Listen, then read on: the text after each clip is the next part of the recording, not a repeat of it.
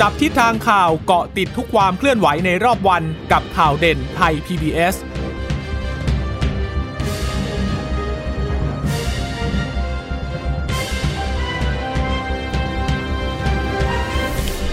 สวัสดีค่ะ สวัสดีค่ะต้อนรับคุณผู้ฟังสู่ข่าวเด่นไทย PBS นะคะ เราพบกันเป็นประจำทุกวันจันทร์ถึงศุกร์บ่ายๆแบบนี้ค่ะ อัปเดตข้อมูลข่าวสารที่เกิดขึ้นในรอบวันกับดิฉันจีราชาตาเอี่ยมรัศมี และคุณพึ่งนภาคล่องพยาบาลค่ะ ค่ะ สวัสดีคุณผู้ฟังทุกท่านด้วยนะคะ ที่รับฟังเราผ่านทางสถานีวิทยุที่เชื่อมโยงสัญญาณจากไทย PBS นะคะ ก็เกาะติดกันเป็นประจำอย่างนี้นะคะ เวลาบ่าย3โมงเย็นถึง4โมงเย็น1ชั่วโมงเต็มค่ะ แล้วก็ค่ะท้ายๆเราก็จะมีสถานการณ์ในต่างประเทศมาให้คุณผู้ฟังนั้นได้เกาะติดด้วยนะคะ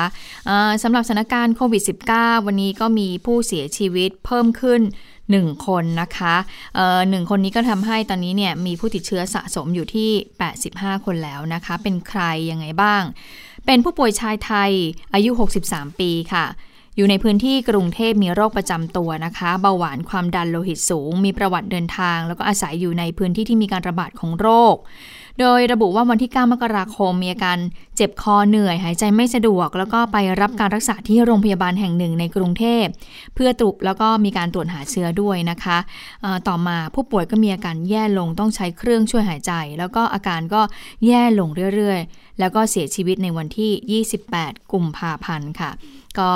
เป็นข้อมูลของผู้ป่วยรายที่ 85 นะคะ วันนี้มีผู้ป่วยรายใหม่เพิ่ม 54 คนก็เพิ่มขึ้นมาจากเมื่อวานนี้เมื่อวานนี้ตัวเลขอยู่ที่ 35 นะคะค่ะ54 คนนี้เป็นการติดเชื้อในประเทศ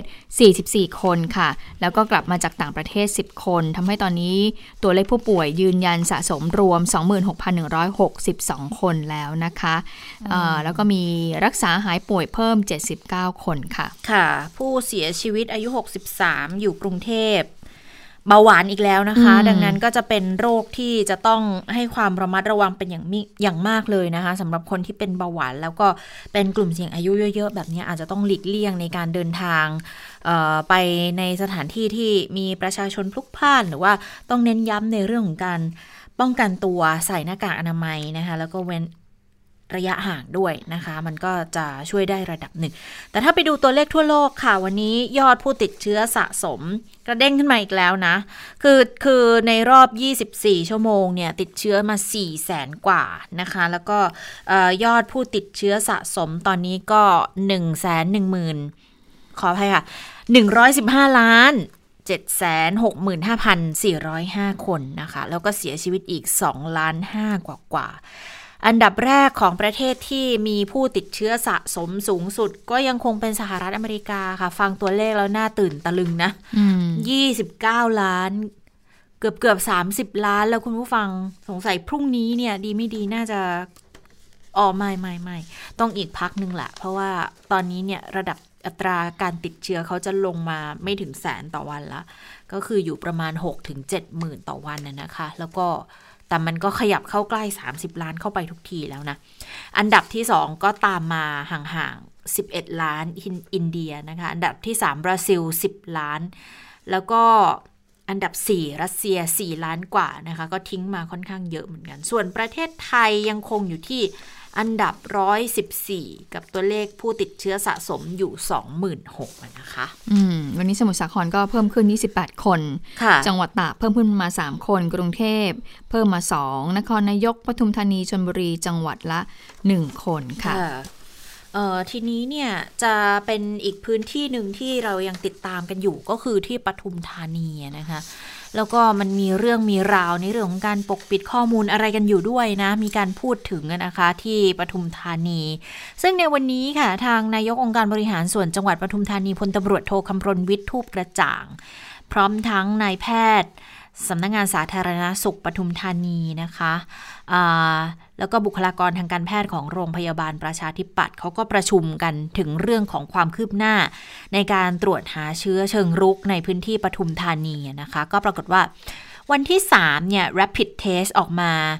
280 คนมีผลบวกอยู่ 8 ค่ะ แล้วที่สวอปไป 220 อันนี้ผลยังไม่ออกนะคะ ตัวเลขขอให้ไปติดตามที่สบคเลย มันจะได้ออกมาเป็นทางเดียวกันนะคะ แต่ว่าก็ยังคงมีการตรวจกันทั้งวันนะคะ ส่งรถพระราชทานไป swab ที่สวนสุขภาพเฉลิมพระเกียรติหนึ่งเทศบาลนครรังสิต เพราะว่าอย่างที่เราพูดไปเมื่อวานเนาะคลัสเตอร์ที่ร้านก๋วยเตี๋ยวอะค่ะ ก็เลยทำให้ต้องไปตรวจหาเชื้อกันอยู่ที่นั่น เนื่องจากว่ามีประชาชนที่จะเสี่ยงเนี่ยก็คือคนที่ไปรับประทานก๋วยเตี๋ยวช่วงวันที่ 20ถึง28 กุมภาพันธ์เขาบอกขอให้ไป swab แล้วก็ rapid test ได้เลยนะคะ ที่บริเวณสวนสุขภาพเฉลิมพระเกียรติหนึ่งเทศบาลนครรังสิตค่ะทีนี้ในเรื่องของคลัสเตอร์โรงชำแหละหมูเจ๊หยกเนี่ยนะที่บอกว่า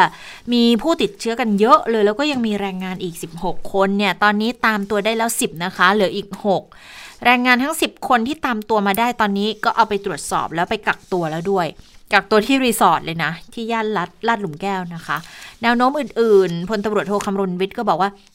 สถานการณ์แนวโน้มดูดีขึ้นนะคะ ก็ประชาชนเนี่ยให้ความร่วมมือมาคัดกรองดี ส่วนใหญ่ก็ ถือว่าควบคุมได้แล้ว แต่ว่ามันก็ยังมีจุดเล็ก ๆ แหละที่หลุดรอดอย่างไปอยู่ ก็ขอให้ประชาชนมาตรวจกันเยอะ ๆ ส่วนกรณีที่สามีเจ๊หยกก็คือเจ้าของร้านขายโรงชำแหละหมูเนี่ยนะคะเขาบอกว่าตั้งแต่ตรวจพบผู้ติดเชื้อที่ตลาดพรพัฒตลาดสุชาติ แล้วก็สั่งปิดตลาดไปเนี่ยเขาบอกว่าวันรุ่งขึ้นส่งแรงงาน ส่งคนงานเข้าไปตรวจทันทีเลยนะ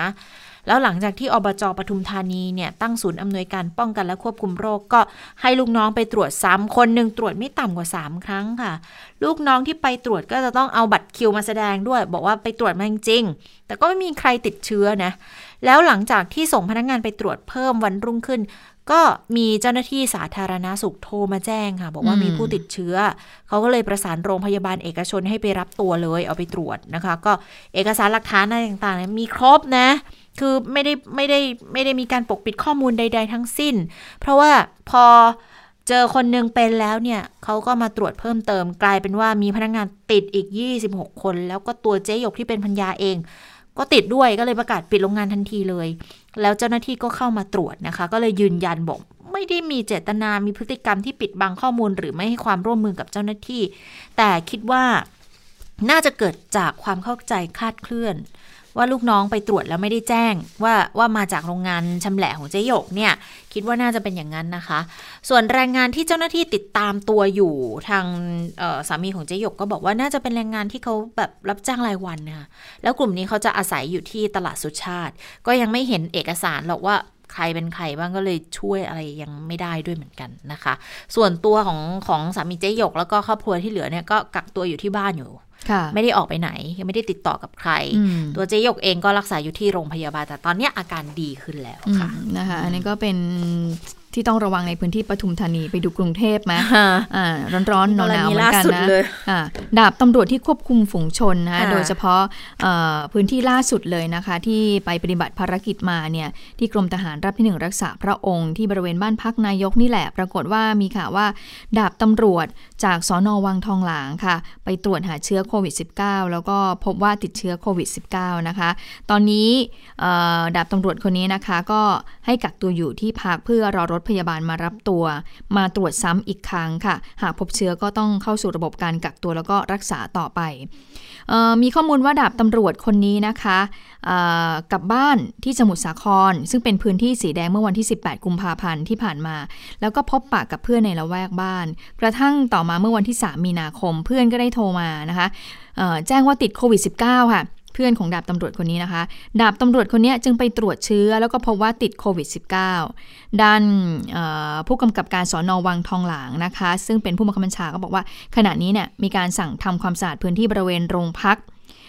วังทองหลางละ และสิ่งของที่ดาบตำรวจ คนนี้นะคะสัมผัสทั้งหมดนะคะพร้อมกับสั่งกักตัวชุดควบคุมฝูงชนที่ใกล้ชิดกับดาบตำรวจคนดังกล่าวนี้แล้วนะคะอืมแล้วก็บอกด้วยว่าดาบตำรวจคนนี้ไปปฏิบัติควบคุมฝูงชนในหลายพื้นที่เลยรวมทั้งพื้นที่ล่าสุดที่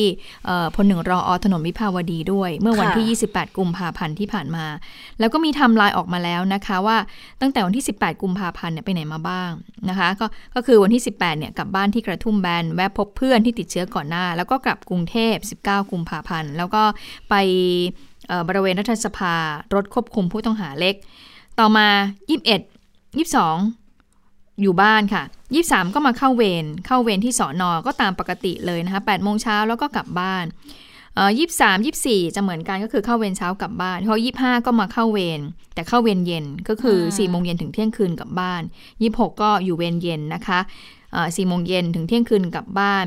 27 กุมภาพันธ์นะคะ ก็ไปปฏิบัติภารกิจอยู่ที่กรมสวัสดิการเด็กและสตรี ต่อมา 28 กุมภาพันธ์นี่แหละค่ะ ก็ไปควบคุมฝูงชนนะคะ อยู่ที่พลหนึ่งรอออยู่ที่รถควบคุมผู้ต้องหาเล็ก หลังจาก 28 แล้วหลังจากที่ไปควบคุมฝูงชนที่ที่ม็อบแล้วนะคะ 1 มีนาคมก็ไปเตะฟุตบอลที่รอฟมพระราม 9 2 มีนาคมเนี่ยแหละ เพื่อนในกลุ่มโทรมาบอกนะคะ บอกว่าติดเชื้อ ดาบตำรวจคนนี้ก็เลยไปตรวจที่โรงพยาบาลรามคำแหง เวลาบ่ายสามโมงครึ่ง แล้วก็มากักตัวที่แฟลตตำรวจ3มีนาคม เมื่อวานนี้เองผลเบื้องต้นก็เป็นบวกก็เลยต้องกักตัวค่ะ อันนี้ก็เป็นเอ่อก็คงจะต้องไปตามดูสอบสวนโรคนะว่า หลังจากนี้เนี่ยใครใกล้ชิดกับดาบตำรวจคนดังกล่าวค่ะหรือไม่นะคะก็คงทั้งสอนอค่ะทีวีดีอาจจะรวมไปถึงอากองร้อยควบคุมฝูงชนที่ปฏิบัติหน้าที่ในระยะใกล้ ๆ กันด้วยนะคะ แล้วก็มันมันสงสัยกันอยู่อย่างหนึ่งก็คือ พื้นที่จังหวัดสมุทรสาครก็ยังเป็นพื้นที่ควบคุมสูงสุด เข้มงวดสูงสุดอยู่อะนะแล้วแล้วทำไมถึงได้เดินทางไปเยี่ยมบ้าน แล้วก็ออกมาถึงถึง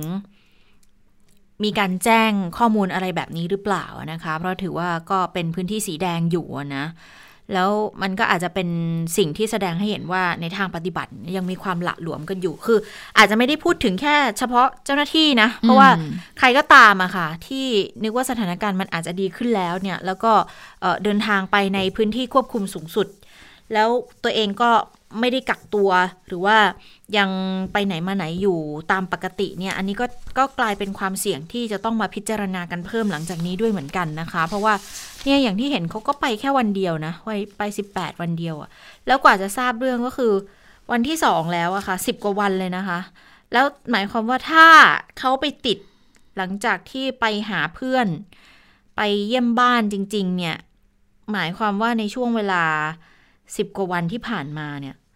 มันก็มีความเป็นไปได้ใช่ไหมที่เขาอาจจะแพร่เชื้อให้กับคนอื่น ๆ อย่างที่ไม่รู้ตัวกันมาก่อนแล้วนะคะอืมโอ้เวลาก็ยทามมิ่งก็ยาวเหมือนกันเนาะอืม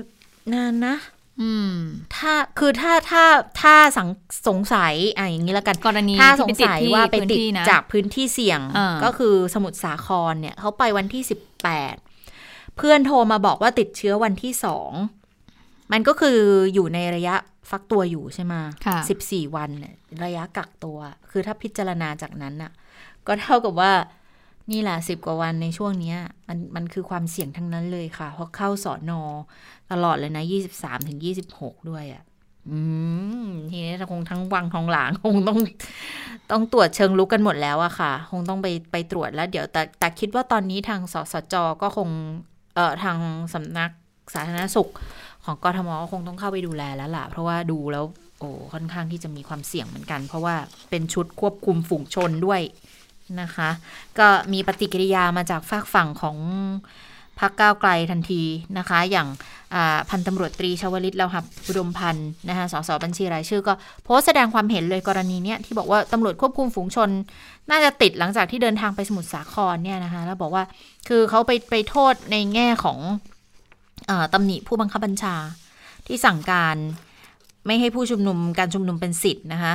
เเป็นเรื่องของอารยประเทศ แต่ว่ามีการไปสั่งให้ตำรวจต้องทิ้งงานทิ้งการจากสถานี แล้วก็เอามาเผชิญหน้าเอามาควบคุมฝูงชนมันเป็นความไม่ปกติ คือเขามองในลักษณะนี้ดิฉันก็ยังงงอยู่ว่ามีความเชื่อมโยงยังไงนะ แต่แต่คงมองในแง่บอกว่า อันนี้คือพอยต์สำคัญที่เขามองนะคะ บอกว่าไม่น่าจะมีความเสี่ยงติดเชื้อไปยังผู้ชุมนุมหรอก เพราะอย่าลืมเวลาตำรวจปฏิบัติหน้าที่เขาใส่ก็จะหมวกเหรอเขาจะอยู่ในฝั่งฝั่งของตำรวจอ๋อเวลาเผชิญหน้าเท่านั้นนะคะ แต่ว่าอันนี้อย่างที่เห็นคือไม่ได้มีการลักษณะเผชิญหน้าในแง่เข้าไปตะลุมบอลสักกี่จุดนะ แล้วเราก็ไม่รู้ด้วยว่าคนนี้มีการเข้าไปตะลุมบอลหรือเปล่าแต่ส่วนใหญ่จะเป็นการ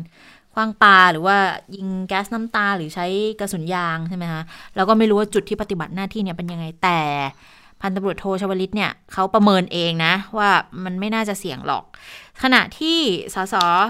วิโรจน์ ลักขณาอดิศรนะคะ ก็โพสต์เหมือนกันเขาก็บอกว่าอออย่างกรณีนี้เนี่ย เชื่อได้ว่าการตั้งแถวของตำรวจไม่มี social distancing แน่ ๆ แบบนี้เสี่ยงมาก ๆ ที่จะระบาดทั้งกองร้อยและอาจจะเป็น super spreader ได้เลย อันเนี้ยอันเนี้ยเป็นสิ่งที่น่าสนใจนะคะกับ สิ่งที่มีการทวงติงในลักษณะนี้มา ก็เชื่อว่าน่าจะต้องมีการตรวจเชิงรุกตำรวจที่เข้าไปปฏิบัติหน้าที่ณวันนั้นด้วยนะคะค่ะ ไปดูพื้นที่จังหวัดตากหน่อยนะคะ ก็เเป็นเรื่องเป็นราวขึ้นมา เนื่องจากว่าไปจับกลุ่มหญิงไทย 3 คนได้ที่ลักลอบเดินทางกลับมาจากทำงานในบ่อนคาสิโนฝั่งเมียนมา แล้วปรากฏว่าถูกส่งเข้าสถานกักตัว พอมาตรวจโควิด -19 ปรากฏว่าติดเชื้อ ก็เลยทำให้ตอนนี้เนี่ยต้องมีการนำเจ้าหน้าที่ตำรวจและทหาร แล้วก็บุคลากรทางการแพทย์เนี่ยไปตรวจหาเชื้อโควิด -19 พร้อมกับสั่งกักตัวด้วยนะคะ มีการเปิดเผยจากทางคณะกรรมการโรคติดต่อจังหวัดตากบอกว่าให้ตำรวจทหาร 14 คนค่ะ ที่ปฏิบัติหน้าที่ตรงจุดตรวจความมั่นคง ถนนสายแม่สอดตาก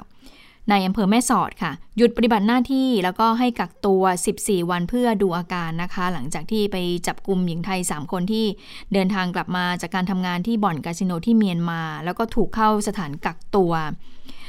ตอนนี้ก็เลยต้องมีการสอบสวนโรคว่ามีใครสัมผัสเสี่ยงสูงบ้างนะคะ โดยเจ้าหน้าที่แจ้งว่าหญิงทั้ง 3 คนคนนี้เดินทางไปจังหวัดเชียงใหม่ กาญจนบุรี และจังหวัดชัยภูมิ หากสามารถผ่านด่านไปได้ก็จะทำให้เชื้อโควิดเนี่ยแพร่ระบาดไปที่อื่นแน่นอนก็เลยบอก บอกว่าขอให้คนไทยที่ไปทำงานฝั่งเมียนมานะอย่าลักลอบข้ามแดนเข้ามา ถ้าจะเข้ามาเนี่ยขอให้ประสานกับเจ้าหน้าที่ทางการไทยนะคะ เพื่อที่จะเข้าสู่ระบบการกักตัว 14 วันต่อไป เพื่อหา เชื้อโควิด -19 ก่อนนะคะ อย่างไรก็ดีค่ะ เจ้าหน้าที่ก็บอกว่าก็ต้องดำเนินคดีกับหญิงไทยทั้ง 3 คนนี้ที่ลักลอบข้ามแดนเข้ามา ซึ่งก็เป็นเหตุให้ทางโรงพยาบาลแม่สอดค่ะ จะต้องมีการปิดการเยี่ยมผู้ป่วยนะคะ เป็นเวลา 5 วันคือตั้งแต่วันที่ 3 ถึงวันที่ 7 มีนาคม คือเขาบอกว่าเขาบอกว่าปิดอาคาร และอาคารนี้มันมีจะมีหอผู้ป่วยอยู่นะคะ ก็เลยต้องช่วงนี้ก็เลยบอกว่า ไม่ต้องมาเยี่ยมญาติในในช่วงนี้ 5 วันก่อนนะคะ เพราะว่ามีบุคลากรทางการแพทย์และเจ้าหน้าที่เนี่ยที่อาจจะไปรักษาแล้วก็อาจจะเกิดการติดเชื้อได้อันนี้เราก็ต้องระวังนะคะผังแม่สอดก็เลยทางโรงพยาบาลก็เลยบอกว่าอันนี้ต้องป้องกันก่อนนะคะ อืมก็ อันนี้เป็นเป็นเคสที่รายงานเมื่อวานด้วยนะคะที่จะเป็นเคสที่เดินทางกลับเข้ามา แล้วก็บอกว่าไม่ได้มาในช่องทางปกติเนาะเป็นการลักลอบข้ามแดนเข้ามา 3 คน แต่ว่าก็ถูกเจ้าหน้าที่ควบคุมเอาไว้ได้ด้วยใช่ไหมคะดิฉันเข้าใจถูกไหมใช่สีลักลอบกลับเข้ามานะคะก็ ก็มีทำให้เกิดการติดเชื้อในลักษณะนี้นะ โอ้ ตอนนี้แม่สอดก็ค่อนข้างหนักอยู่เหมือนกันเนาะ เพราะว่านอกจากที่การลักลอบเข้ามาแล้วก็ยังมีกรณีที่โรงพยาบาลแม่สอดอีกก็ต้องกักการบุคลากรทางการแพทย์อีกหลายคนอยู่เหมือนกันนะคะ อันนี้ก็เป็นเรื่องหนึ่งที่กลายเป็นต้องบริหารความเสี่ยงกันเพิ่มเติมณขณะนี้นะคะ ส่วนในพื้นที่กรุงเทพมหานครเอง ตอนนี้ก็ต้องดูแลด้วยเหมือนกันนะ เพราะว่า ก็ยังไม่มีอะไรที่แน่ชัดทั้งนั้นว่าสถานการณ์มันจะคลี่คลายไปได้มากน้อยแค่ไหนนะคะ คือเฉพาะในพูดในพื้นที่กรุงเทพณขณะนี้นะคะ เรื่องของการระบาดนับตั้งแต่รอบใหม่ 15 ธันวาเป็นต้นมาจนถึง 3 มีนาเนี่ยค่ะเขาไปพบว่าความเสี่ยงกลุ่มที่เสี่ยงสูงสุดเนี่ยคือกลุ่มที่สัมผัสกันในครอบครัวเนี่ยแหละค่ะ ติดเชื้อมาแล้วถึง 196 แล้วจากกลุ่มสถานบันเทิงอีก 171 นะคะ จากการไปสถานที่ชุมชนอย่างติดที่ตลาดนัด สถานที่ท่องเที่ยวอีก 165 ส่วนเคสที่เชื่อมโยงกับสมุทรสาครอีก 149 ค่ะ สัมผัสกับคนในที่ทำงานอีก 145 นะคะอันนี้ก็จะเป็นการจำแนกตัวเลขออกมานะ ตอนนี้ก็อัตราตัวเลขของผู้ที่ติดเชื้อในพื้นที่กรุงเทพมหานครเนี่ย โอ้ยแต่ใกล้ ๆ จะแตะ 2,000 เอ่อ ใกล้ ๆ จะ คือคืออันดับ อันดับสองดิฉันดิฉันพยายามหาตัวเลขรวมอยู่ อืม อันดับหนึ่งก็คือสมุทรสาครใช่ไหมแต่ว่าอันดับสองนี่คือของกรุงเทพใช่กรุงเทพแต่ว่ารวมตอนนี้เท่าไหร่เนี่ยยังหาหาไม่เจอไม่เป็นไรเนี่ยเดี๋ยวติดไว้ก่อนติดไว้ก่อนนะคะ แต่ว่ามันจะมีในเรื่องของแผนวัคซีนที่วันนี้มีความชัดเจนเพิ่มมากขึ้นนะคะ อันนี้เฉพาะในพื้นที่กรทมนะ เพราะว่าที่ฉีดอยู่ตอนนี้เนี่ยก็จะเป็นการฉีดอยู่ทางทางฝั่งตะวันตก เพราะว่าจะติดกับทางพื้นที่ของสมุทรสาครด้วย ดังนั้นเขาก็เลยจะไปเน้นทางจุดนี้กันก่อนนะคะ ตอนนี้เนี่ยระยะแรกออกมาแล้วบอกว่า เดือนมีนาคมสัปดาห์ที่ 1 กลุ่มเป้าหมาย ก็จะเป็นบุคลากรทางการแพทย์และสาธารณาสุขด่านหน้า ทั้งภาครัฐภาคเอกชนนะคะ จะมีโรงพยาบาลที่เขาจะได้รับ คือเอกชน 13 แห่ง โรงพยาบาลสังกัดสำนักการแพทย์ 3 แห่ง ก็คือโรงพยาบาลหลวงพ่อทวีศักดิ์ชุตินนโทชุตินนโร อุทิศนะคะแล้วก็โรงพยาบาลผู้สูงอายุบันขุนเทียน และโรงพยาบาลราชพิพัฒน์แล้วยังมีศูนย์บริการสาธารณาสุขอีก 7 แห่งในพื้นที่ 6 เขตเสี่ยงนะคะ ก็จะรวมสัปดาห์แรกเนี่ยจะให้ได้ 3,278 คน สถานที่บริการฉีดก็คือโรงพยาบาลต้นสังกัดของบุคลากรกลุ่มเป้าหมายค่ะ แล้วทีนี้ในสัปดาห์ที่ 2 นะคะ ก็คือสัปดาห์ถัดไปสัปดาห์หน้านี่แหละค่ะ กลุ่มเป้าหมายก็จะเป็นอสสอสสก็ ก็คืออาสาสมัครสาธารณาสุขในกรุงเทพมหานครเนี่ยแหละนะคะ ก็คืออสมนั่นแหละ แต่ในพื้นที่กรุงเทพเขาเรียกอสส แล้วก็จะมีเจ้าหน้าที่ที่เกี่ยวข้องกับการป้องกันควบคุมโรคโควิด -19 ในเขต 6 ในพื้นที่ 6 เขตเสี่ยง สถานที่ฉีดก็จะเป็นโรงพยาบาลสังกัดสำนักการแพทย์นะคะ ทีนี้พอสัปดาห์ที่3ถึง5ค่ะกลุ่มเป้าหมายจะเป็นผู้ป่วยละ เป็นผู้ป่วยเรื้อรัง 7 กลุ่มโรค ก็จะให้บริการที่โรงพยาบาลรัฐและเอกชน 16 แห่ง ศูนย์บริการสุขศูนย์บริการสาธารณาสุข 7 แห่งในพื้นที่ 6 เขตเสี่ยง แล้วการฉีดเนี่ยค่ะก็บอกว่า ออระยะเวลาในการฉีดให้กับกลุ่มเป้าหมายอาจจะล่าช้านะคะ เพราะว่าการบริหารจัดการทุกขั้นตอนเนี่ยอืมผู้ว่าบอกต้องต้องรอบคอบ แล้วก็คำนึงถึงความปลอดภัยของผู้ได้รับวัคซีนสูงสุดด้วย ส่วนประชาชนบางส่วนที่เห็นว่าตัวเองมีคุณสมบัติในกลุ่มของผู้ป่วยเรื้อรังที่เข้าฉีดได้นะคะไม่ต้องติดต่อมาขอรับบริการนะคะ แต่ว่าขอให้รอรับการติดต่อจากสถานพยาบาลที่ท่านทำการรักษาอยู่เท่านั้นค่ะ คือตอนนี้ยังยังไม่ใช่การ แบบลงทะเบียนเพื่อขอไปฉีดนะค่ะลงทะเบียนแสดงความจำนง แต่ว่าเขาจะติดต่อกลับมาอีกที คือไม่ใช่ว่าลงทะเบียนแล้วได้ทุกคนเขาก็ต้องคัดกรองกันก่อน แล้วก็เออสัตว์จะต้องมีความเหมาะสมที่จะได้รับวัคซีนแล้วจะมีการส่งต่อข้อมูล โรงพยาบาลที่เขาทำการรักษาค่ะเขาจะเป็นคนดูอยู่แล้ว แล้วก็จะส่งข้อมูลเข้าไปในระบบของกระทรวงสาธารณาสุข พอถึงคิว ว่าจะได้ฉีดเนี่ยก็จะมีการติดต่อจากเจ้าหน้าที่ให้มารับการฉีดวัคซีนอีกครั้งหนึ่งอืมคุณสมบัติของประชาชนที่จะได้รับวัคซีนนะคะ อายุในกลุ่มที่มีโรคติดต่อเรื้อรังเนี่ยนะคะ ตั้งแต่ 18ถึง59 ปี และประสงค์จะรับวัคซีน แต่ว่ายังไม่สามารถลงทะเบียนได้นะขณะนี้นะ เพราะว่ายังอยู่ในระหว่างการพัฒนาระบบ ขอให้รอประกาศจากสาธารณสุขก่อน แล้วค่อยไปลงทะเบียนแสดงความจำนงได้ ก็เท่ากับว่าในระยะแรกในสัปดาห์ที่ 3-5 เนี่ย กลุ่มโรคติดต่อเรื้อรังเนี่ย เดี๋ยวโรงพยาบาลติดต่อไปเอง ว่าคุณจะได้ได้วัคซีนนะ จะได้ฉีดวัคซีนให้เข้ามาด้วย แต่ในกลุ่มที่แสดงความประสงค์จะขอรับวัคซีนเนี่ยกลุ่มอายุ 18-59 ปีที่เป็นประชาชนทั่วไปเนี่ยนะคะ ยังลงทะเบียนหมอพร้อมไม่ได้นะคะ อันนี้ก็จะเป็นเเรื่องหนึ่งพอดีวันก่อนนู้นดิฉันได้โทรคุยกับทางคณะอนุของของนี่แหละวัคซีนเนี่ยค่ะ เขาก็พูดอยู่เหมือนกันบอกว่าระบบหมอพร้อมมันยังมีปัญหาอยู่อืมตอนนั้นตอนนั้นก็ยังงงๆว่าเออปัญหาอะไรเหรอเขาพูดในลักษณะที่บอกว่าบางคนน่ะ ตัวเองอาศัยอยู่ในพื้นที่พื้นที่สมมุติหกเขตเสี่ยงเนี่ยแต่ชื่ออะชื่อทะเบียนบ้านน่ะอยู่ทุอยู่พื้นที่อื่นอืมอย่างสมมุติเป็นคนเชียงใหม่ แต่อาศัยอยู่ในเขตเสี่ยงเนี้ยอาศัยในเขตบางขุนเทียนเป็นหนึ่งเขตเสี่ยงอะอยู่ที่นี่ประจำแต่ชื่อตัวเองอยู่ที่นู่นอืมแล้วจะเอาเกณฑ์อะไรมาคัดกรอง ใช่ไหมอืมเพราะว่าถ้านี่ก็มีปัญหาเหมือนกันอะอันเนี้ยเนอะอันเนี้ยก็จะเป็นปัญหาอย่างหนึ่งที่บอกว่าเนี่ยก็ต้องเดี๋ยวต้องทำระบบกันอีกครั้งหนึ่งว่าจะเป็นยังไง เมื่อสักครู่นะคะคุณนิชาติดข้อมูลอะไรนะ ตัวเลขรวมของกทมอ๋อตอนนี้ตัวเลขรวมของกทมนะคะ อยู่ที่ 973 ก็อยู่าก็แตะหนึ่งพันนะเกือบแล้วนะเกือบแล้วอีกนิดนึงอ่ารองจากสมุทรสาครนะคะอ่าอ่ารองจากกทมก็เป็นชนบุรีที่มีผู้ติดเชื้อตอนนี้สะสมอยู่ที่ 656 คน แล้วก็อันดับอันดับต่อมาอันดับ 4 ก็คือปทุมธานี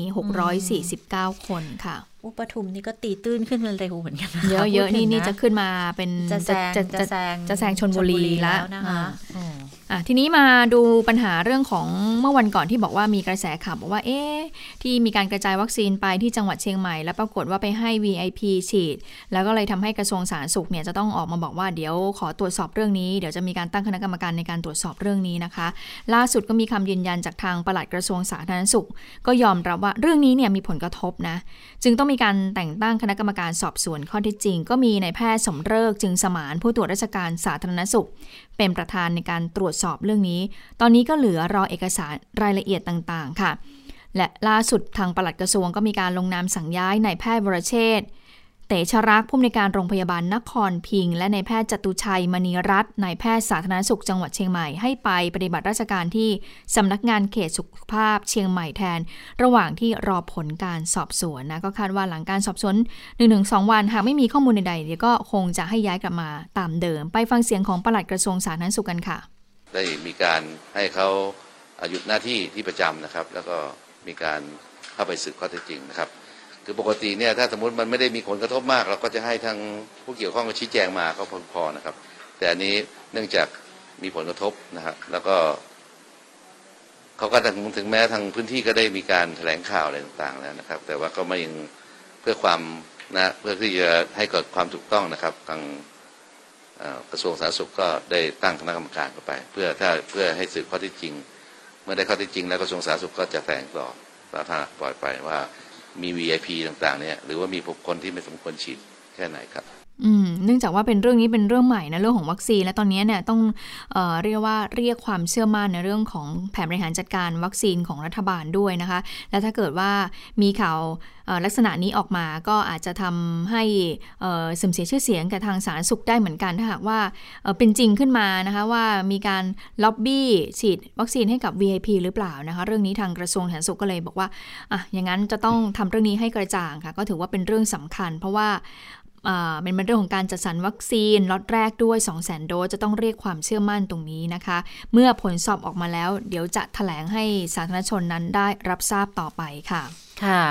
เอออันนี้ก็น่าสนใจเหมือนกันนะคะ เพราะว่าทั้งผอโรงพยาบาล ทั้งในแพทย์สาธารณสุขเลยนะค่ะที่ถูกโยกไปในครั้งเนี้ยแต่ว่าเป็นการโยกเพื่อเปิดทางสอบสวนนะคะ ก็คาดว่า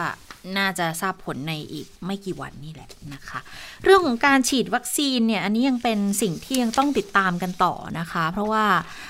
บ้านเราเนี่ยคงไม่ใช่แค่คนไทยเท่านั้นแหละที่อยู่ในพื้นที่และอาจจะเป็นกลุ่มเสี่ยงด้วย เพราะอย่าลืมว่า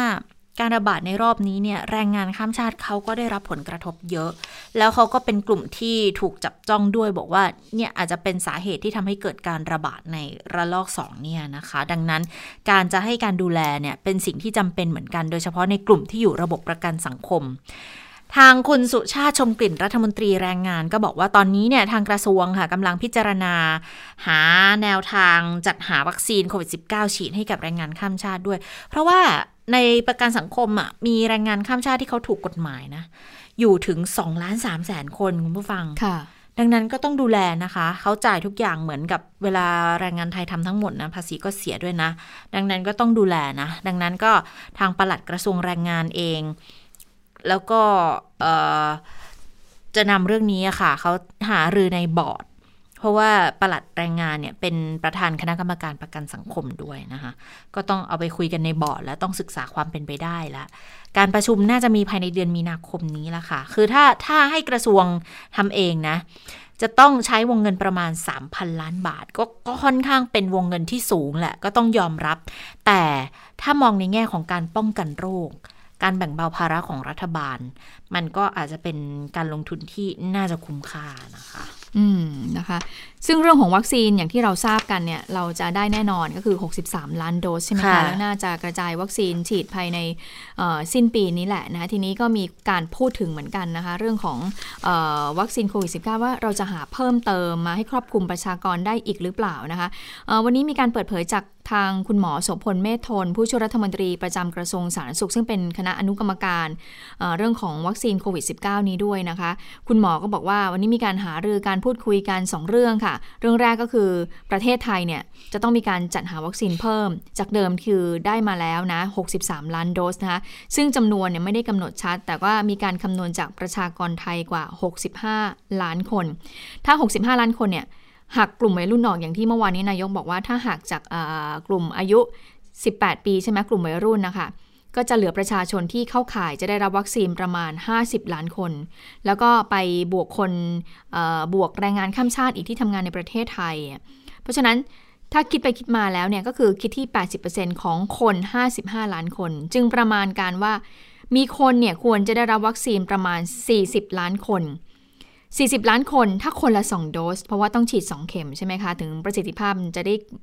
มีเต็มที่นะคะ ก็จะใช้วัคซีนถึง 80 ล้านโดสเลยทีเดียวนะ เท่ากับว่าจะต้องหาวัคซีนเพิ่มอีกนะ ของไทยเนี่ย 15-20 ล้านโดสนะคะ โดยไม่ได้จำกัดว่าเป็นวัคซีนชนิดใดด้วย แต่ตอนนี้เนี่ยยังไม่ได้คุยกันนะ ว่าจะต้องมีการกำหนดราคาวัคซีนเนี่ยที่เท่าไหร่ คุณหมอโสพลบอกว่าตอนนี้เนี่ยมีพื้นที่เสี่ยงแล้วก็จังหวัดท่องเที่ยว ก็มีความต้องการสูงอย่างที่เราทราบกันตอนนี้เนี่ยเเรื่องของการเปิดการท่องเที่ยวเนี่ยภูเก็ตก็ต้องการมากแล้วใช่ไหมครับเมืองที่เป็นเมืองท่องเที่ยว ที่ปรึกษาจึงเห็นควรว่าควรจะหาวัคซีนให้ได้เร็วที่สุดนะโดยเฉพาะยิ่งภายในปีนี้เลย ก็มีบางคนเสนอเหมือนกันที่ปรึกษาบางท่านบอกว่า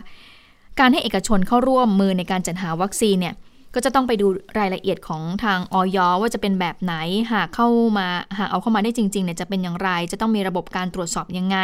มีการติดตามอาการหลังการฉีดอย่างไรบ้างนะคะ เรื่องนี้เนี่ยทางคุณหมอโสพลก็บอกว่าจะต้องให้รัฐมนตรีสาธารณสุข ก็คือคุณอนุทินชาญวิรกูลเนี่ยเป็นผู้ที่พิจารณา นอกจากนี้ก็ยังมีการพูดคุยกันบอกว่า เรื่องของการออกหนังสือรับรองการฉีดวัคซีนหลังจากที่ฉีดครบไป 2 โดสแล้วเนี่ยก็จะต้องออกหนังสือรับรองที่เป็นรูปเล่มคล้ายๆก็คือวัคซีนพาสปอร์ตนี่แหละนะคะ จะจะแนวคิดว่าเอ๊ะจะทำยังไงนะ คือวัคซีนพาสปอร์ตให้เป็นรูปแบบสากลด้วยนะ คือไทยยอมรับ ประเทศข้างๆเคียงเรายอมรับหรือว่าทั่วโลกยอมรับด้วยนะคะ อันนี้เดี๋ยวต้องรอองค์การอนามัยโลกเนี่ยเป็นผู้ที่พิจารณาออกหลักเกณฑ์อยู่ ซึ่งตอนนี้เรารอดูอยู่นะคะ อย่างไรก็ตามในช่วงบ่ายวันนี้นะคะ ก็คือช่วงเวลานี้เดี๋ยวจะมีการหารือกันในที่ประชุมคณะอนุกรรมการวัคซีน ป้องกันโควิด -19 ก่อนที่จะไปประชุมใหญ่กันอีกทีหนึ่ง ของคณะกรรมการโรคติดต่อในเรื่องของวัคซีนพาสปอร์ตนี่แหละ ในวันที่ 8 มีนาคมค่ะค่ะ ส่วนเรื่องของการจัดหาทางฝั่งเอกชนเนี่ยนะคะ ก็เป็นอีกคนละที่มาพูดคุณหมอไพศาลดันคุ้มเลยค่ะออยก็บอกว่าก็ไม่ได้ปิดกั้นตั้งแต่แรกค่ะ ถ้าใครสามารถจัดหาวัคซีนเข้ามาได้ แต่ขอให้มาขึ้นทะเบียนเป็นผู้นำเข้าให้ถูกต้องกับทางออยตอนนี้ยังไม่มีใคร ยังไม่มีโรงพยาบาลเอกชนแห่งใดมายื่นทะเบียนนะคะ แต่ในวันที่ 8 นี้ค่ะ หลังการประชุมคณะกรรมการโรคติดต่ออยก็จะมีการประชุมทำความเข้าใจกับทางเอกชนเพื่อชี้แจงด้วย อย่างไรก็ตามการขึ้นทะเบียนในไทยตอนนี้เนี่ยนอกจากของ Sinovac AstraZeneca แล้วเนี่ย มีจอห์นสันแอนด์จอห์นสัน แล้วก็ภารัตไบโอเทคของอินเดียนะคะ ที่มายื่นเอกสารเพื่อขอขึ้นทะเบียน และอยู่ระหว่างการพิจารณา โอ้กลายเป็นว่าจอห์นสันแอนด์จอห์นสันนี่มาแรงเหมือนกันนะอ่ามาเตรียมขอขึ้นทะเบียนแล้วก็เอออันนี้เข้าใจว่าน่าจะเป็นพอจอห์นสันเข้ามาได้เนี่ย น่าจะเป็นทางเลือกที่ทางเอกชนเขาจะจัดหามาฉีดให้ได้แล้วแหละแต่ว่าดิฉันเข้าใจภาคเอกชนเลยนะค่ะ เพราะว่าตอนนี้เนี่ยคือ ที่บอกว่าต้องรอไฟเขียว แล้วนายกก็ช่าง รัฐมนตรีก็ช่าง หรือว่าเลขาธิการออยช่างบอกไม่ได้ปิดกั้นให้มาขึ้นทะเบียนมาขึ้นทะเบียนได้เลย แต่คุณอย่าลืมนะว่าก่อนหน้านี้เนี่ยรัฐมนตรีหรือว่านายกเองก็พูดตลอดว่าการฉีดเนี่ยฉีดฟรีฉีดฟรีฉีดฟรีปีนี้ฉีดฟรีแล้วถ้าเกิดเอกชนเขานำเข้ามาเขาต้องคิดตังไง แล้วมันจะทำให้เกิดความสับสนกันเองไหมล่ะ ดังนั้นเขาก็น่าจะต้องรอเนี่ยแหละค่ะ ขอให้เรียกเข้าไปประชุม แล้วทำความเข้าใจให้ตรงกันเลยว่า ขั้นตอนที่บอกว่าเอกชนนำเข้ามาเองได้เนี่ยเป็นยังไง บริษัทผู้ผู้ผลิตที่ ผู้ผลิตวัคซีนที่มีตัวแทนในประเทศไทยไปยื่นดำเนินการเองไหม หรือว่าโรงพยาบาลที่ดิวกันอยู่แล้วเนี่ยไปยื่นดำเนินการเองไหมพอขึ้นมาได้แล้วเนี่ยขั้นตอนต่อไปก็คือเขาสามารถที่จะเปิดให้ฉีดได้เลยโดยคิดมูลค่าหรือเปล่าออันนี้มันต้องชัดไงคะเพราะไม่งั้นมันก็จะเกิดความงุนงงกันอยู่อย่างนี้แหละว่า ว่าสรุปว่าอ้าวไหนรัฐบาลบอกว่าให้ฟรีไง แล้วทำไมฉันเนี่ยอยากจะฉีดแล้ว แล้วทำไมฉันเสียตังค์ล่ะ อันเนี้ยมันก็ต้องทำความเข้าใจกันแหละว่า เออถ้าคุณไม่ได้อยู่ในกลุ่มที่จะเป็น priority ที่ทางรัฐบาลอะเขาวางเป้าคุณเป็นกลุ่มเป้าหมายที่เขาจะฉีดให้แบบไม่คิดค่าใช้จ่ายเนี่ยถ้าคุณขี้เกียจรอแล้วคุณก็ต้องจ่ายตังค์ให้ทางเอกชน ถ้าเกิดว่าเขาสามารถนำเข้ามา มาที่โรงพยาบาล แล้วมาช่วยกระจายวัคซีนมาฉีดให้เป็นทางเลือกได้เนี่ยคำว่าทางเลือกเนี่ยสำคัญนะเพราะทางเลือกมีค่าใช้จ่ายค่ะใช่ใช่ทางเลือกมีค่าใช้จ่ายเกิดขึ้นนะคะะทีนี้มาดูเรื่องของการปรับคณะรัฐมนตรีบ้างดิฉันว่าไปไปมาเนี่ยเรื่องของการปรับคณะรัฐมนตรี ไม่ค่อยร้อนนะ ถ้าเกิดอืมไปเปรียบเทียบกับประเด็นเรื่องของการแก้ไขรัฐธรรมนูญนะนะคะค่ะเพราะว่าดูเหมือนว่าก็น่าจะลงตัวแล้วแหละนะคะเพราะนายกวันนี้ก็พูดย้ำชัดนะ ย้ำชัดว่ายังไง ก็เอ่อก็ได้มีการประสานงานกับทางหัวหน้าพักร่วมแล้วซึ่งทางพักร่วมเนี่ยก็ได้มีการส่งรายชื่อมาละ จากนี้ก็คือว่าตอนนี้รายชื่ออยู่ที่นายกแล้วก็อยู่ในขั้นตอนการตรวจสอบเอ่อคุณสมบัติต่อไปว่าจะเป็นอย่างไร นักข่าวก็พยายามถามว่าเอ้อมีคนนอกไหมนายกก็บอกว่า ไม่มีอ่าไปฟังเสียงของนายกกันค่ะ ผมก็ได้ติดต่อประสานงานกับหัวหน้าพักร่วมไปแล้ว ขอให้เร่งส่งรายชื่อขึ้นมาให้ผมนะก็คิดว่าคงจะทำให้แล้วเสร็จในขั้นตอนเพื่อนำไปสู่กระบวนการทางเอกสารทางธุรการนะครับ ให้เร็วภายในมีนาคมนี้นะครับ แล้วก็ขอพระราชทานพระราชโอกาสให้เข้าเฝ้าถวายสัตว์นะก็หยุดได้แหละนะใครจะเป็นอะไรต่างก็ตามขึ้นอยู่กับหัวหน้าพรรคเขาเสนอขึ้นมา แล้วผมเป็นคนที่เลือกนะ ก็คงไม่มีปัญหาอะไรนะ เป็นการปรับคงไม่มากนักหรอกนะอืมเหมือนที่เราคุยกันเมื่อวานเลยนะว่าเอออืมสรุปแล้วก็ให้ทางพักกันแหละเป็นคนส่งรายชื่อมาให้นายกแล้วเดี๋ยวนายกเป็นคนเคาะคนสุดท้าย คราวนี้นายกไม่ได้ไปค้นหามาเองนะสำหรับรัฐมนตรีคนนอกอะนะคะ เพราะว่ารอบที่แล้วที่เพิ่งปรับกันไปเนี่ยก็ก็มีโควต้าที่นายกรัฐมนตรีก็ไปติดต่อมาจน ได้มาแล้วก็ออกไปอย่างรวดเร็ว ก็เลยต้องเปลี่ยนรัฐมนตรีคุณอาคมเข้ามาดูคลังแทนนะคะพราะรอบนี้มาก็คือพักเสนอมาแหละ แล้วก็เลยเออเป็นเรื่องของอำนาจนายกที่จะเป็นคนเคาะสุดท้าย ส่วนเรื่องของการคาดการเนี่ยก็ขอบอกโอ้ยหยุดเลยนะ ก็อยู่ที่แต่ละพักแหละ เดี๋ยวเขาคิดพิจารณากันอีกทีหนึ่งนะคะ ก็ตามนี้เลยนะ บอกโอ้บางทีเนี่ย เหนื่อยถอนหายใจเสียงดังเลยนะ ปรับคอรมอเนี่ยนายกบ่นเลยโอ้ยอย่าปัญหาเยอะนักเลยจะได้ไปแก้ปัญหาอย่างอื่น ๆได้นะ ทุกอย่างเนี่ยผมเป็นคนเลือกเองแหละ อะไรที่มันเรียบร้อย มันสงบเงียบได้ก็ไม่มีปัญหาอะไรอืมขอแค่อย่าให้มีปัญหา ผมจะได้มีสมองไว้ทำงานอย่างอื่นนายกบอกขอให้เห็นใจซึ่งกันและกันด้วยนะ ผมเนี่ยทำเต็มที่แล้วก็ต้องไว้วางใจซึ่งกันและกันบ้าง อะไรที่ไม่ใช่ประเด็นปัญหา ก็อย่าไปเปิดขึ้นมาเลยนะอืคะมแต่ว่าเออก่อนหน้านี้ฉันไม่รู้นะว่านายกบ่นเหนื่อยหรือเปล่า แต่ว่าเท่าที่ดิฉันฟังเสียงแล้วก็อากับกริยาของนายกรัฐมนตรีวันนี้เนี่ยดิฉันยังคิดในใจเลยโอ้ทำไมนายกดูเหนื่อยๆจังเลยอะดูแบบว่าพูดพูดไปนักข่าวพอพูดจบใช่ไหมนักข่าวก็จะถามในประเด็นอ่าที่ต้องการที่จะต้องการรู้ข้อมูลเพิ่มเติม ก็เหมือนกับแบบว่านายกก็จะอืมอากับกริยาก็คือจะลำคาญนิดๆในสไตล์ของท่านเนี่ยนะคะ แต่แต่แต่ดูรู้ว่าเหมือนกับหน้าท่านอะค่อนข้างจะ อิดโรยใช่อย่างเงี้อิยดโรยเหรอคะแล้วดูอ่อนแรงดูแบบนูดูเหนื่อยๆเนี่ยนะคะ ก็ก็ก็พูดเหมือนกันอย่างนี้แหละค่ะ บอกว่าเอออย่าให้มันมีปัญหาอะไรมากนักเลย เห็นใจการทำงานกันหน่อยนะคะ จะได้มีสมองไว้ทำอย่างอื่นด้วยนะคะค่ะอะอันนี้ก็เรื่องของนายกที่ออกมาย้ำเรื่องของการปรับคอรมอทีนี้ตอนนี้ก็เริ่มมีกระแสข่าวแล้วว่า เอ๊ะใครจะไปดำรงตำแหน่งไหนเอ่อมีการปรับเขย่ากันยังไงอย่างพรรคพค่ะลังประชารัฐก็บอกว่าอย่างคุณอิทธิพลคุณปลื้ม อย่างที่ทราบกันคุณอิทธิพลเนี่ยเป็นรัฐมนตรีว่าการกระทรวงคมนาเอ่อว่าการกระทรวงวัฒนธรรมใช่ไหมคะ แล้วก็มีกระแสข่าวว่าอาจจะมีชื่อนะไปเป็นรัฐมนตรีดิจิทัล เพื่อเศรษฐกิจและสังคม หรือ DES ก่อนหน้านี้ที่เก่งๆกันไว้บอกว่ามีกระแสไม่ใช่เก่งๆสิมีกระแสบอกว่าเอ๊ะหรือว่าร้อยเอกธรรมนัฐจะมาในตำแหน่งนี้ใช่ไหมคะปรากฏว่าเอ่อหลังๆนี้ก็จะได้ยินชื่อของคุณอิทธิพลคุณปลื้มมาค่ะผู้สื่อข่าวก็ถามคุณอิทธิพล คุณอิทธิพลก็บอกไม่ทราบ ขณะนี้เนี่ยเอ่อ ก็รักษาการรัฐมนตรี DES อยู่นะคะ ตามมติครมเมื่อวานนี้ที่นายกบอกมานะส่วนเรื่องของการปรับครมนายกเนี่ยก็ได้แจ้งในที่ประชุมครมแล้วว่าจะทำให้เร็วที่สุดก็อยู่ที่นายกว่าจะดำเนินการอย่างไรสำหรับตนเองนั้นไม่มีนัยยะอะไรเลยนะคะ ก็ขอทำหน้าที่รักษาการไปพลางๆก่อน ข้อเท็จจริงจากกระจ่างอย่างไรก็ขึ้นอยู่นายกจะเป็นผู้ที่พิจารณา ยังไม่มีการแจ้งใด ๆ เลยนะคะ ทีนี้ผู้สื่อข่าวก็ถามว่าดูเหมือนว่าเอ๊จะให้คุณอิทธิพลเนี่ยไปรักษาการที่ DS เนี่ยเพื่อไปชิมลางก่อนหรือเปล่า คุณอิทธิพลก็บอกว่าไม่ใช่เรื่องของการชิมลางนะ แต่ว่าเป็นการมอบหมายของคอรมอเท่านั้น ตอนนี้ก็เลยทำงานในหน้าที่ทั้งสองกระทรวงเลย ก็เลยถามว่าอ้าวถ้าหากถูกย้ายไปหนักใจหรือเปล่า อืมอืมคุณอิทธิพลก็บอกว่า ก็มีเรื่องต้องดำเนินการหลายอย่างนะ ทั้งเรื่องเฟกนิวเรื่องค่ะหมิ่นสถาบันนะนะคะ ไปฟังเสียงของคุณอิทธิพลกันค่ะในขณะนี้ก็ได้ได้ทำงานในส่วนนี้อยู่แล้วนะครับ แล้วก็อย่างที่เรียนครับว่าท่านนายกจะพิจารณาความเหมาะสมเรื่องเออผู้ที่จะดำรงตำแหน่งนะครับ เพราะฉะนั้นอันนี้ถือว่าเอ่อโดยหลักของการทำงานเนี่ยมีความพร้อมอยู่แล้วนะครับ ไม่ว่าจะเป็นงานในหน้าใดนะครับ แต่ปัจจุบันเนี่ยอย่างที่เรียนครับว่าในเรื่องของ สถานการณ์ปัจจุบันที่มีคนทำงานน้อยอยู่นะครับเรียกว่างานล้นคนอยู่นะครับ เพราะฉะนั้นตอนนี้ก็ต้องอได้เอ่อเร่งในเรื่องของการทำงานไม่ให้ไม่ให้มันเกิดรอยต่อนะครับ อยากให้มันสมูทต่อไปนะครับ โดยส่วนตัวก็พร้อมในส่วนของการทำงานต่อเนื่องมาตลอดครับ ตั้งแต่ท่านนายกได้ไว้วางใจให้ทำงานในกระทรวงวัฒนธรรมอยู่แล้วนะครับ ไม่ว่าจะอยู่ในสถานะใดแบบใดก็ยินดีครับ แล้วก็ ถือว่าเรามีความตั้งใจทำงานเพื่อชาติบ้านเมืองเหมือนกันอืมนะคะผู้สื่อข่าวก็สักถามถึงท่านอื่นด้วยนะคะค่ะก็มีชื่อของคุณตรีนุชทีเทียนทองเข้ามานะคะสสสระแก้วพักพลังประชารัฐเอ่อถ้าหากว่าคุณอิทธิพลเนี่ยย้ายไปนั่งรัฐมนตรี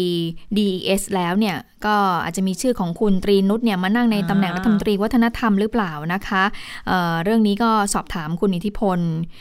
คุณอิทธิพลบอกว่า เรื่องของบุคคลและเหตุผลเนี่ยไม่ทราบเลยนะคะ ก็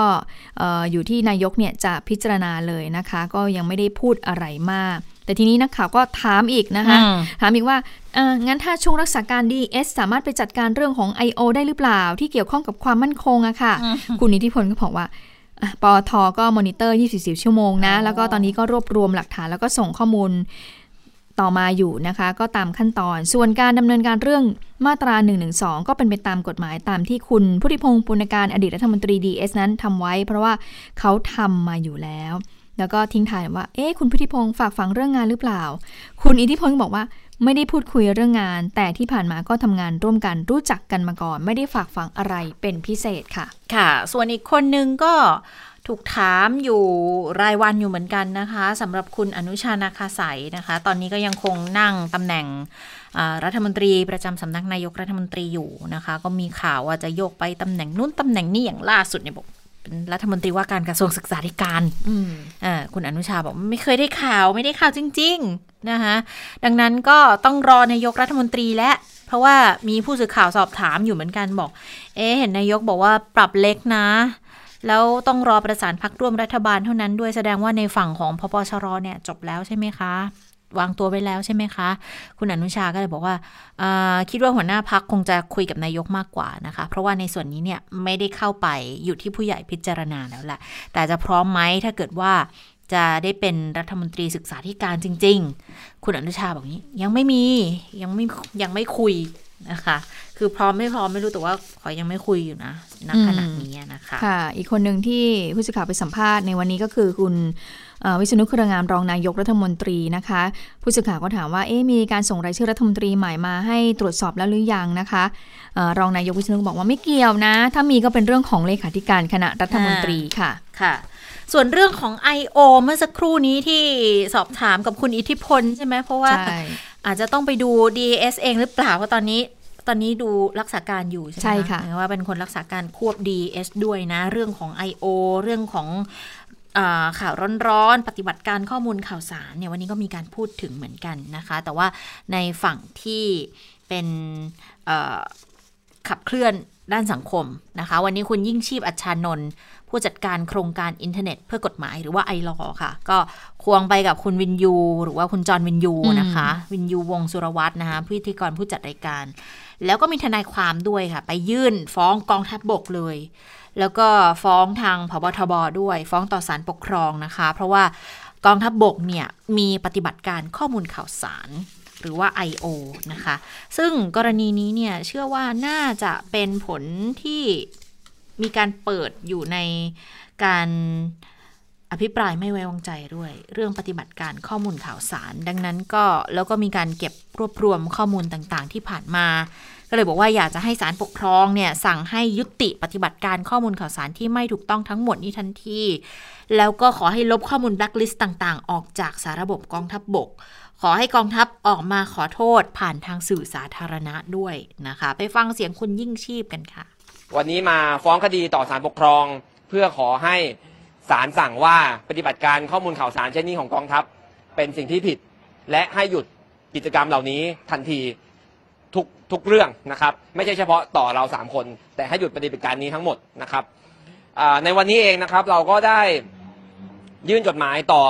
UN Special Rapporteur นะครับผู้รายงานพิเศษของสหประชาชาติ ว่าด้วยเสรีภาพในการแสดงความคิดเห็นด้วยนะครับ เพราะว่าเราก็ควรจะมีเสรีภาพในการแสดงความคิดเห็นได้ และบทสนทนา ที่อยู่บนโลกออนไลน์ที่ประชาชนถกเถียงกัน ไม่ว่าจะเห็นด้วยหรือเห็นต่างกัน ก็ควรจะเป็นบทสนทนาที่เป็นข้อเท็จจริงที่มาจากประชาชนจริง ๆนะครับรัฐมีหน้าที่ต้องรับรองและคุ้มครองเสรีภาพในการแสดงความคิดเห็น ไม่ใช่รัฐเป็นผู้ผลิตข้อมูลโฆษณาชวนเชื่อฝ่ายเดียว และโจมตีคนที่เห็นต่างนะครับ และในวันนี้เราก็ยังได้ยื่นหนังสือต่อ Facebook อิง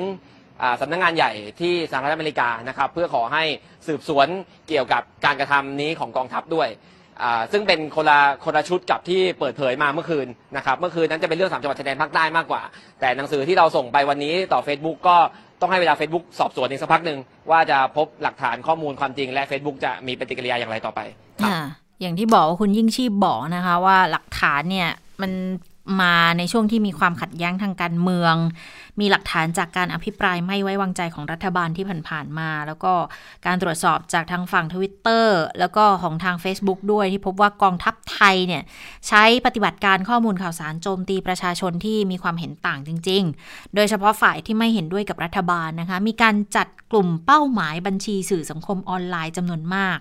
แล้วก็มอบหมายให้ทหารเนี่ยไปปฏิบัติการข้อมูลข่าวสาร ต่ออมสื่อมวลชน ต่อนักกิจกรรมเพื่อประชาธิปไตย ต่อนักการเมือง แล้วก็คนที่อยู่ในภาคประชาสังคมและนักวิชาการจำนวนมากด้วย บอกว่ามันไม่ใช่ลักษณะของการเผยแพร่ข้อมูลข่าวสารแบบธรรมดา แต่เป็นการมุ่งโจมตีคนที่เห็นต่างนะคะ ดังนั้นก็เลยอยากจะให้ศาลปกครองเนี่ยเข้ามาดูแลแล้ว สั่งให้ยุติการกระทำในลักษณะนี้ด้วยนะคะ ค่ะ แล้วกรณีที่มีการยื่นเรื่องให้สารรัฐธรรมนูญนั้นวินิจฉัยนะคะว่าเอ่อการแก้ไขรัฐธรรมนูญเนี่ยรัฐสภาสามารถทำได้หรือไม่โดยเฉพาะประเด็นเรื่องของการตั้งสสร ล่าสุดสารรัฐธรรมนูญก็นัดชี้ขาดปมเรื่องของการตั้งสสรยกร่าง รัฐธรรมนูญ ฉบับใหม่ชอบด้วยกฎหมายหรือไม่ในวันที่ 11 มีนาคม ในเวลา9โมงครึ่งค่ะ ค่ะ นี่ก็จะเป็นการบ่งชี้แล้วเนาะว่าค่ะจะได้ไปต่อหรือพอแค่นี้สำหรับการแก้รัฐธรรมนูญนะคะค่ะอ่าได้เวลาของต่างประเทศแล้วเมื่อสักครู่ที่เราพูดเรื่องของปฏิบัติการ I.O. ที่บอกว่า Facebook ก็ตรวจสอบด้วยมีความคืบหน้าใช่ไหมคะ คุณจวรักษ์คะใช่ค่ะ สวัสดีคุณผู้ฟัง สวัสดีทั้งสองท่านนะคะ ก็ถึงคราวประเทศไทยแล้วแหละ คือก่อนหน้าเนี้ Facebook อะสั่งปิดบัญชีที่เกี่ยวข้องในลักษณะเนี้ยนะคะ ในหลาย ๆ ประเทศนะคะ จีนก็มีอะไรก็มีล่าสุดเป็นประเทศไทยนะคะ ซึ่งทางบริษัท Facebook ค่ะ ประกาศนะคะว่าได้ระงับการใช้บัญชี ผู้ใช้งาน Facebook 77 บัญชี หน้าเพจ Facebook 72เพจแล้วก็มีกลุ่ม Facebook อีก 18 กลุ่มอืมแล้วก็รวมไปถึง Instagram เพราะว่าเขาเป็นเจ้าของเดียวกัน Instagram ถูกปิดไปอีก 18 บัญชี หลังจากพบว่าบัญชีผู้ใช้งานเหล่านี้นะคะ มีความเชื่อมโยงกับกองทัพไทย และพุ่งเป้าไปยังผู้รับสารในจังหวัดภาคใต้ของไทยค่ะ ซึ่งหัวหน้านโยบายความมั่นคงทางไซเบอร์ของ Facebook นะคะ ก็ระบุว่า การดำเนินการในครั้งนี้เนี่ยถือว่าเป็นครั้งแรกนะคะ ที่ Facebook สั่งปิดบัญชีผู้ใช้งานที่เกี่ยวข้องกับทหารไทย เพราะว่าพบความเชื่อมโยงที่ชัดเจนระหว่างปฏิบัติการข้อมูลข่าวสารหรือว่า I.O. กับ กองอำนวยการรักษาความมั่นคงภายในราชอาณาจักรของกองบัญชาการกองทัพไทยอะอันนี้ก็เป็นข้อมูลจากฝั่งของ Facebook นะคะ ไปต่อกันที่เมียนมาค่ะโหนับวันก็ยิ่งน้องเลือดมากขึ้นเรื่อยๆนะคะ ดูแล้วเนี่ยกองทัพเมียนมาไม่มีทีท่าว่าจะเบาลงเลยนะ เมื่อวานหนักมาก คือรายงานข่าวเนี่ยนะคะ เท่าที่เช็คจากสำนักข่าวที่เชื่อถือได้นะ พวก AP Reuters BBC นะคะ เขาก็ระบุว่าตัวเลขผู้เสียชีวิตเฉพาะเมื่อวานวันเดียวอย่างน้อย 38 คน แต่ดิฉันน่ะเห็นหลาย ๆ สื่ออ้างตัวเลข 59 แต่ว่ามันก็ยังไม่แน่ชัดว่าเป็นตัวเลขที่มาจากไหนก็เลยอะยึดจากสื่อที่เชื่อถือได้ก่อนก็คืออย่างน้อย 38 คนนะคะ แล้วก็มีหลายคนคืออายุน้อยอายุ 20 ต้นๆแล้วก็มาเสียชีวิตเนี่ยนะคะอ่า ถ้าคุณผู้ฟังติดตามข้อมูลข่าวสารทาง Facebook แล้วก็น่าจะได้เห็นเนาะภาพของเด็กผู้หญิงคนหนึ่งที่น่าเศร้ามากแล้วเสียแล้วโรงของที่เมียนมาก็เป็นโรงแบบใสอะ่ะคือสามารถมองลงไปแล้วก็เห็นร่างได้อะนะคะ ก็ทำให้มี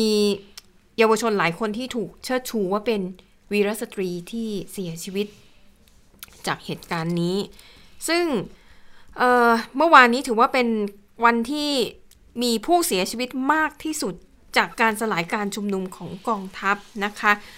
แน่นอนในขณะที่ทั่วโลกก็ยังทำอะไรไม่ได้มากไปกว่าการออกมาประนามการออกมาเรียกร้องก็คือทำได้เพียงเท่านี้เองนะคะ แล้วก็มีรายงานข่าวนะคะว่าผู้แทนพิเศษขององค์การสหประชาชาติด้านกิจการเมียนมาเนี่ยก็เปิดเผยข้อมูลบางส่วน หลังจากที่ผู้แทนพิเศษคนนี้นะคะ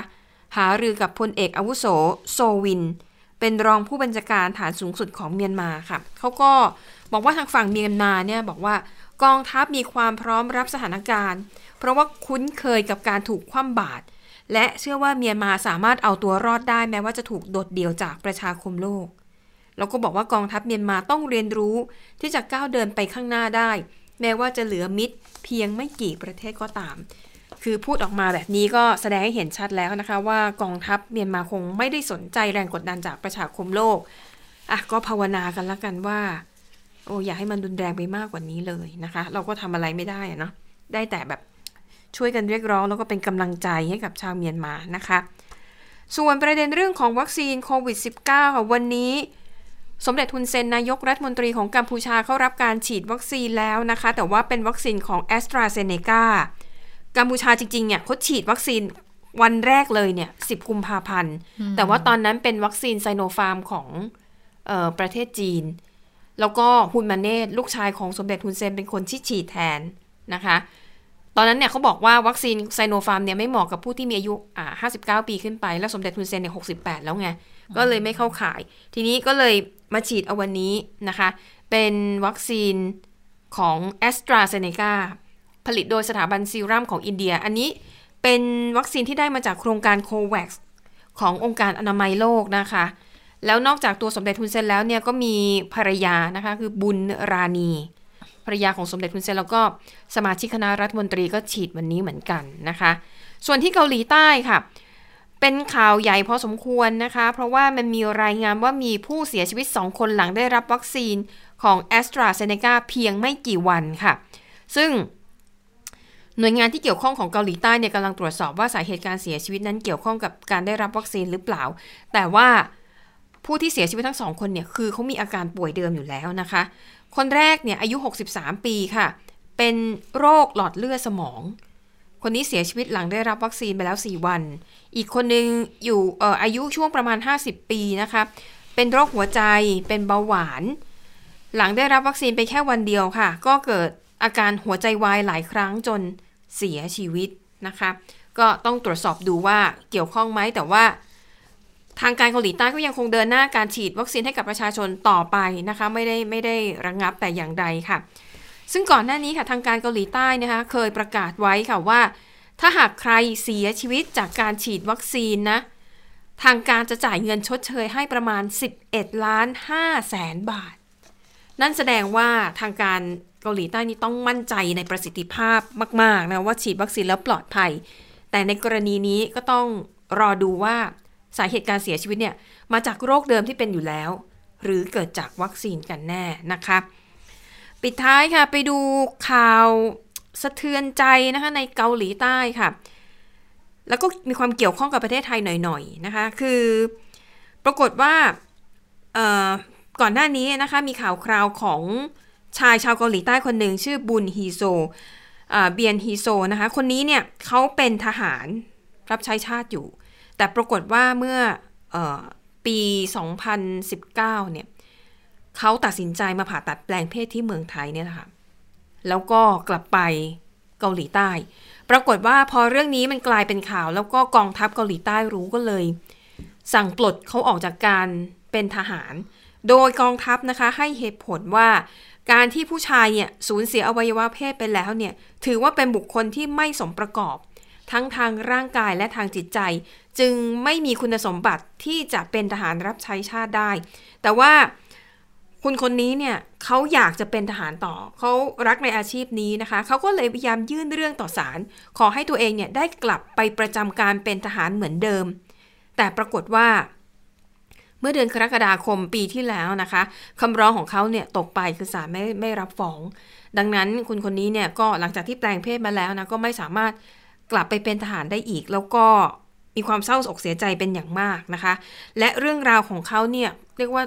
ถูกคนในสื่อสังคมออนไลน์เนี่ยพยายามไล่ล่าตามหาตัวแล้วก็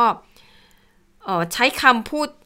คือจริงเกาหลีใต้เป็นสังคมที่ไม่ยอมรับเพศทางเลือกเลยนะคะ ก็เรียกว่าได้รับความทุกข์ทรมานทางจิตใจมากพอสมควร จนกระทั่งที่ปรึกษาทางด้านเป็นที่ปรึกษาทางด้านสภาพจิตเนี่ยนะคะเขาบอกว่าเขาไม่สามารถติดต่อคุณคนนี้ได้ตั้งแต่วันที่ 28 กุมภาพันธ์ที่ผ่านมา แล้วคิดว่าน่าจะมีเรื่องไม่ดีเกิดขึ้น ก็เลยติดต่อไปที่หน่วยกู้ภัย ปรากฏว่าพอไปที่บ้านพัก ก็พบร่างของคุณเบียงฮีซูนเนี่ยนะคะ เสียชีวิต เบื้องต้นไม่พบหลักฐานว่าเป็นจดหมายลาตายแต่ ประมวลจากข้อมูลที่ผ่านมาคาดว่าน่าจะเอ่อฆ่าตัวตาย แต่ทางการไม่ได้เปิดเผยรายละเอียดของการเสียชีวิตนะค่ะว่าด้วยเสียชีวิตด้วยวิธีการใดอะไรยังไงนะคะค่ะอะนี่ก็เป็นสิ่งหนึ่งที่สะท้อนให้เห็นว่าเกาหลีใต้ แม้จะเป็นประเทศพัฒนาแล้ว แต่เรื่องบางเรื่องยังถือเป็นเรื่องละเอียดอ่อน แล้วเขาก็ยังยอมรับกันไม่ค่อยได้ค่ะทั้งหมดคือข่าวเด่นไทย PBS วันนี้นะคะ เราทั้ง 3 คนลาไปก่อน สวัสดีค่ะ สวัสดีค่ะ สวัสดีค่ะ